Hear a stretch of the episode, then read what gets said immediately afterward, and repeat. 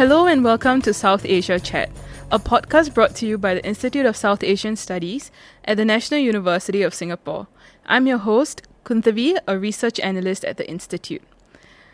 Pakistan has seen various tumultuous changes take place within 2022 itself.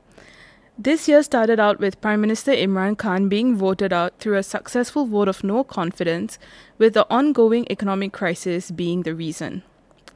Now, with domestic upheavals happening over a short period of time, it is likely to affect changes in Pakistan's foreign policy aims and ambitions. To further analyze what Pakistan's standing is and its future trajectory, I am delighted to be joined by Professor Touqir Hussain. Professor Hussain is a former Pakistan diplomat and a visiting senior research fellow at the Institute of South Asian Studies. Welcome to South Asian Chat, Thank Prof. you. Hussain. Um, so let's just get into it. I think it is vital we start off this discussion with what has taken over within IR, uh, international relations, academic circles, uh, which is any state's relationship with China. Um, Pakistan is no stranger to this phenomenon as well. Uh, and there have been plenty of growing discussions about Pakistan China's relationship. Bilawal has also commented that its relations with China is a cornerstone of Pakistan's foreign policy. Factoring that Pakistan is now facing an economic crisis, how is its relationship with China shaping up to be? Thank you. Uh, well, both China and Pakistan are each other's vital allies. Now, of course, it makes sense for China to be to remain concerned about Pakistan's political stability and its economic viability, and it keeps an eye on how Pakistan is doing because it wants its allies to be strong, uh, because otherwise they become a liability. Uh, so Pakistan has done reasonably well as an ally of China. It's host to CPEC, which is a flagship project for uh, BRI. Uh, it has been doing well, but as you mentioned, Pakistan has been passing through crisis, which is resulting in a very serious uh, economic situation right now. Now, China does not want to jump in with help because it will create a kind of a dependency syndrome in Pakistan, and that's not good to have an ally who depends on you because an ally which becomes dependent then starts sort of not taking action itself and its situation gets from bad to uh, worse. At the same time, China cannot just remain a bystander uh, and not do anything because if it doesn't do anything, uh, see, an economy suffers uh, more, CPEC will suffer, and that China cannot afford because it will not only be a question of economic setback but also a geopolitical setback in the world. That look, uh, the very central project key to the success of BRI has not done well. So China has to enter the equation at some point. In what way, uh, we don't know. Uh, perhaps quietly, without making much uh, sort of fanfare about that, uh, because China is also concerned about Pakistan's negotiations with IMF. And IMF is not happy uh, with the prospect of China bailing out Pakistan because because IMF has its own complaints that Pakistan is perhaps using its loans to pay back uh, China. So I think some assistance will come in a way that it does not complicate Pakistan's relations with IMF. At the same time, it achieves China's objective as well as it helps Pakistan. Right. Uh, thank you so much for that. I think while we discuss the importance of China's contemporary influence on Pakistan, the other hindsight of that is uh, its relationship with America over the years. So recently, the new Prime Minister Shehbaz Sharif mentioned that the state cannot afford enmity with the US at all. Now, with the rising tensions between two global superpowers, China and the US, how will Pakistan look at balancing between uh, these two countries? Yeah, good question. China cannot fulfill all the needs of Pakistan, okay? Number one. And in fact, it, it, it doesn't want also to fulfill all the needs. As I said, China doesn't want uh, this relationship to be become to sort of make Pakistan rely only on, them. Uh, so there are certain needs which only United States can fulfill. United States has been uh, uh, to varying degree offering Pakistan economic, political, diplomatic support. The relationship has its ups and downs, but it remains a very important relationship. Now, United States is the uh, biggest export destination for Pakistan. Uh, it also has a punitive power. It can create problems for Pakistan, like in this uh, FATF uh, FAT, uh, issue. It can also use India to coerce Pakistan, both for its achievement of India's objective and America's own objective. So America both has a positive as well as a negative power towards Pakistan, which Pakistan cannot ignore. So Pakistan needs both, and uh, frankly, just as China would like Pakistan to remain open to United States, United States would also like Pakistan to remain open to China because both China and United States, despite their geopolitical rivalry, has certain shared interests in Pakistan. Uh, there are two important shared interests. Uh, Pakistan to take action against its, the extremist and militant organizations in the region, which are not only uh, source of concern and th- threat to U.S. and global security, but also to Pakistan's own stability. Then Afghanistan, because Afghanistan a failing Afghanistan or failed Afghanistan can become a sort of an arena where all these extremist militant organizations can. Now, United States alone cannot sort of deal with these organizations. It knows that the China also has an equal interest in dealing in its opposition to them because they have an impact on China's western region. Uh, they promote terrorism, they promote secession. Uh, so, so United States thinks that combined coordinated pressure both from China and Pakistan, United States on Pakistan will act better than if it is just an American pressure. Because if it is an American pressure alone, Pakistani public also resists. It becomes an issue of nationalism. But if China also joins, maybe Pakistanis will feel that yes, it is indeed in our own national interest. So I think it will be possible for Pakistan to maintain a balance between the two because uh, the problem of not being able to maintain balance arises when a country which is allied to two powers starts doing things with one power which is hostile to the other.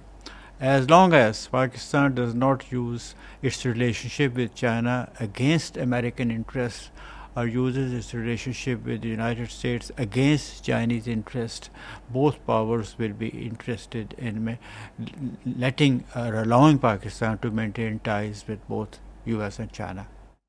I, I think it's very interesting uh, what you've shared about Pakistan sort of looking at its own national interests while balancing shared interests from both America and China and sort of reorienting itself to be in the best position to make uh, either deals or trades, etc. And I think another important part of this conversation um, is Another cornerstone, you could say, of Pakistan foreign policy is its volatile relations with India.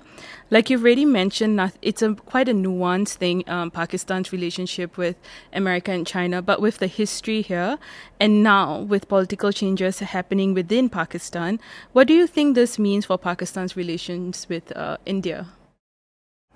Well, I am sort of a supporter of friendly relations between India and Pakistan.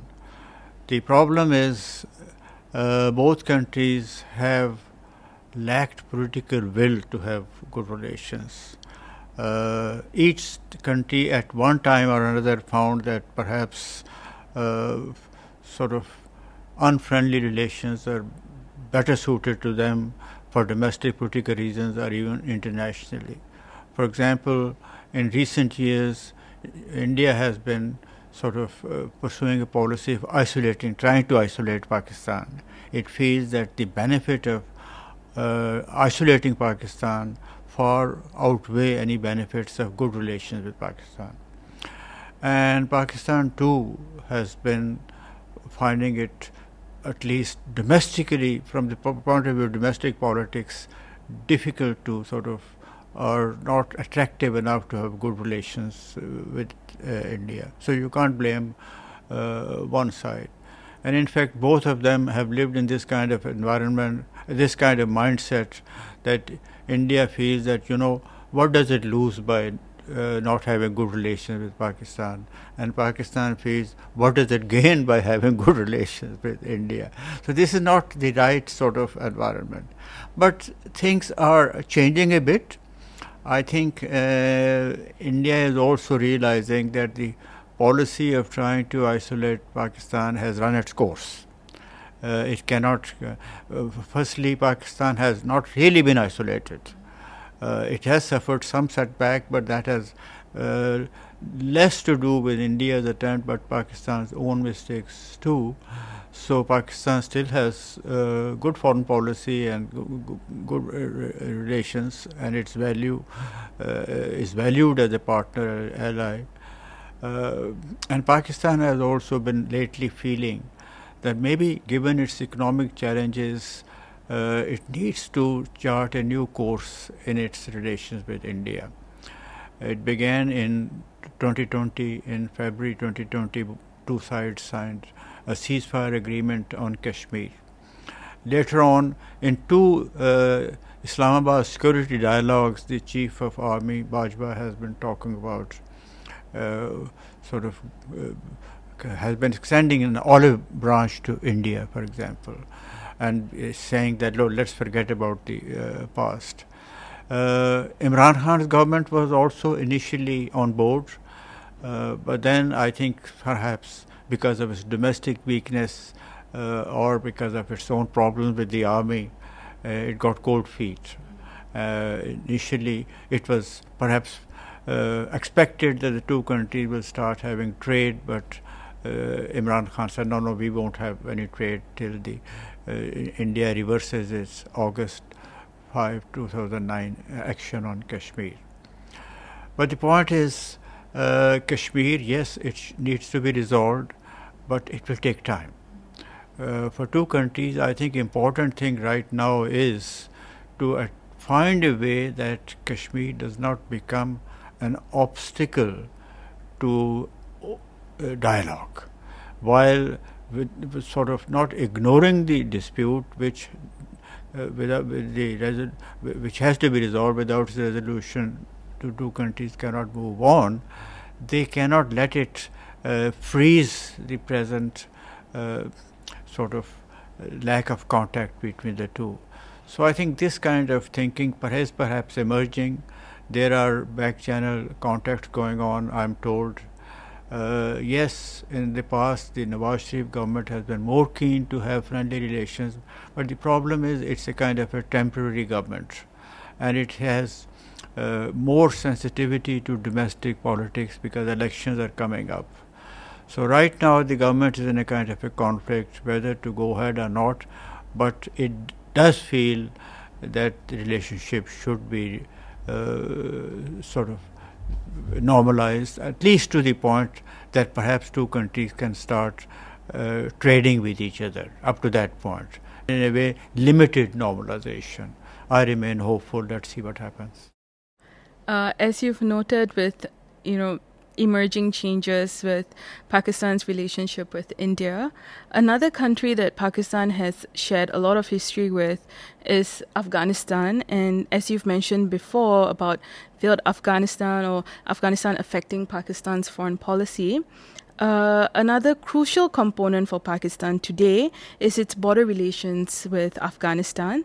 And now, with Kabul's growing political instability under the Taliban's rule, how is Pakistan looking to deal with the security dilemma that Afghanistan presents?